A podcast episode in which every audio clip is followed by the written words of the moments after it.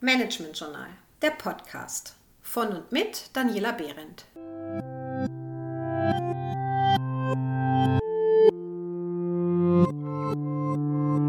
Heute geht es um 10 Tipps für Ihre agile Transformation. In den letzten Podcasts haben Sie viele verschiedene agile Tools kennengelernt, die Ihnen helfen, Ihr Team in Richtung Agilität weiterzuentwickeln. Bevor wir nun bald zum Ende dieser Podcast-Reihe kommen, möchte ich Ihnen heute noch zehn Tipps zur erfolgreichen Einführung von Agilität mit auf den Weg geben. Erstens. Start with the Why.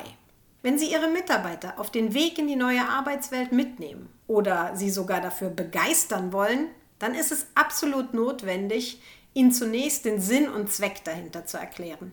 Denn jeder möchte doch den Sinn hinter seinem Tun verstehen. Insbesondere dann, wenn von ihm oder von ihr verlangt wird, liebgeworden und bisher auch erfolgreiche Routinen aufzugeben.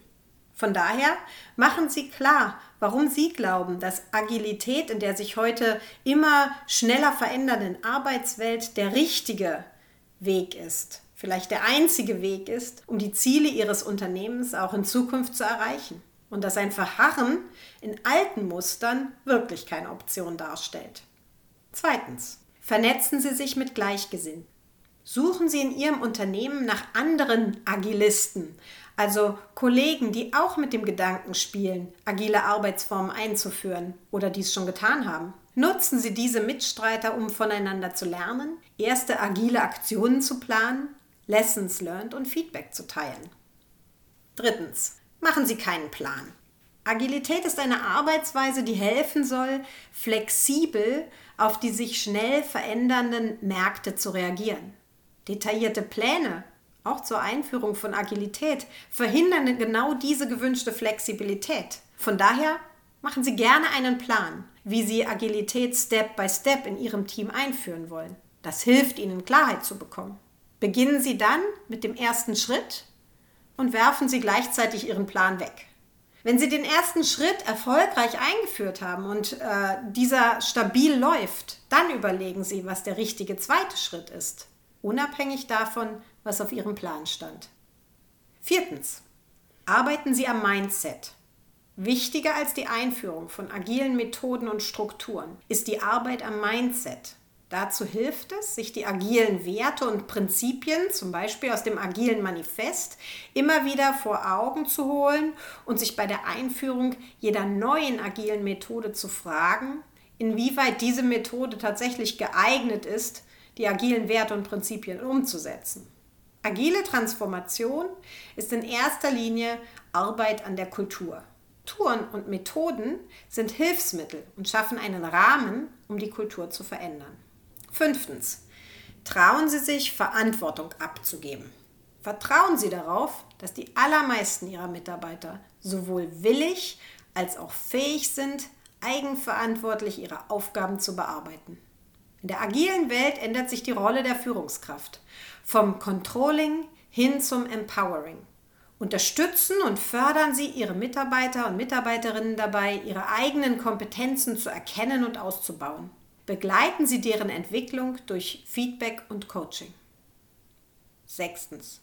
Fokussieren Sie sich auf Ihre Kunden und binden Sie sie in die Arbeitsprozesse Ihres Teams mit ein. Erarbeiten Sie dazu zum Beispiel den Projektauftrag gemeinsam oder laden Sie die Kunden in Ihre Review-Runden ein, in denen Sie die Arbeitsergebnisse besprechen und bewerten. Holen Sie häufig das Kundenfeedback ein und nutzen Sie es, um die Arbeitsergebnisse aus Kundensicht permanent zu verbessern. Siebtens. Experimentieren Sie. Starten Sie mit kleinen agilen Experimenten und prüfen Sie deren Wirkung. Gehen Sie beim Experimentieren aber vorsichtig vor. Führen Sie die nächste Methode erst dann ein, wenn die vorherige stabil läuft. Starten Sie zum Beispiel mit einem Lean Coffee zum Thema Agilität. Ein nächster Schritt könnte dann die Einführung von Daily Stand-ups sein. Auch die Retrospektive und das Review sind agile Methoden, die sich relativ leicht in bestehende Systeme integrieren lassen. Um die Transparenz von Aufgaben und Verantwortlichkeiten zu erhöhen, können Sie auch die Arbeit mit Teamboards einführen. Achtens. Inspect and Adapt. Arbeiten Sie in relativ kurzen Arbeitsphasen. Oder auch Sprints genannt. Je nach Umfang und Thema sollte eine Arbeitsphase nicht mehr als zwei bis vier Wochen dauern. Führen Sie dann am Ende jeder definierten Arbeitsphase ein Meeting durch, in dem Sie die Arbeitsergebnisse und die Zusammenarbeit bewerten, inspect, und Maßnahmen definieren, um in der nächsten Arbeitsphase noch besser zu werden, adapt. Und auch für die Einführung von agilen Methoden gilt das Inspect and Adapt Prinzip. Sollten Sie also feststellen, dass das Tool, das Sie eingeführt haben, bei Ihnen nicht wirkt, dann seien Sie flexibel.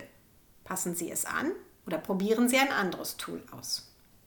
Neuntens. Passen Sie Ihre Organisationsstrukturen an.